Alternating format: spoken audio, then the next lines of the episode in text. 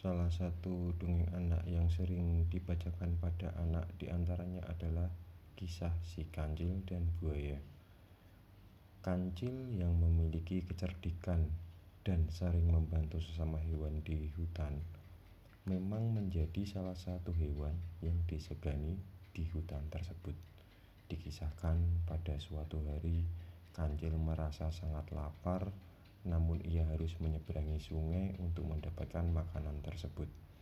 Dengan kecerdikannya, Kancil memberanikan diri menghampiri para buaya dan membuat kesepakatan pada buaya bahwa ia membawa berita baik dari sang raja hutan untuk memberikan daging kepada para buaya di sungai.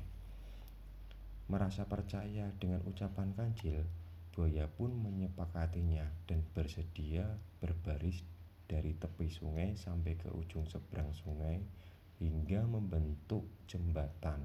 Kancil pun menyeberangi sungai dengan bantuan para buaya.